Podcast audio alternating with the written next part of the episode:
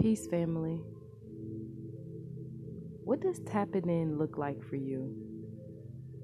How do you tap in with yourself and get back focused? How do you do that? What are some things that you do to get back centered, get back focused? You know, like when things go wrong in your life or, you know, just natural things happen, what do you do? What is your method? I ask that because I find it very helpful and necessary to have a method for when things happen. Before in my life, without a method, I would withdraw and I would avoid. I would avoid those feelings that arise when when issues happened, when situations occurred, when problems happened. I would try to avoid it. I would block it out of my mind as if it never happened, but it did. And I found that later down the line, it would appear that anger and frustration from that situation would appear maybe months and years after, relationships after.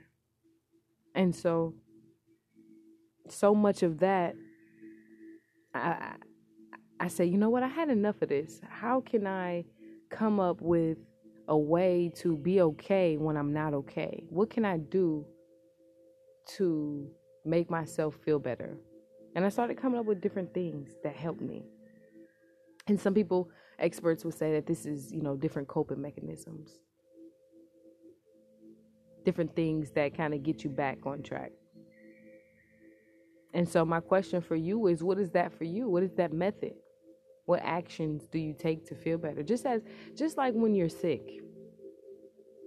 What do you do to take care of yourself? And this was also something that I struggle with as well. And it was revealed to me in one of my past relationships. What do you do when you're sick? How do you take care of yourself? And in my situation, I was sick, and my partner at the time was trying to care for me. And the way that I was re- responding to that was just not caring for myself at all and not helping them help me. And so that right there, those behaviors is, is toxic as well. What do you do when other people are trying to help you when you're not okay? Do you allow them to help you? Or do you fight them when they're trying to help you? And in my case, I was fighting them when they were trying to help me. So, again, recognizing where you are in the spectrum and what you do in situations really could lead you to where you really want to be. And so, I'm at a point where I, I've practiced that for a while to feel comfortable enough to assist others and at least talk about it, you know? To at least talk about it. So, again, what do you do when you're not okay? Peace.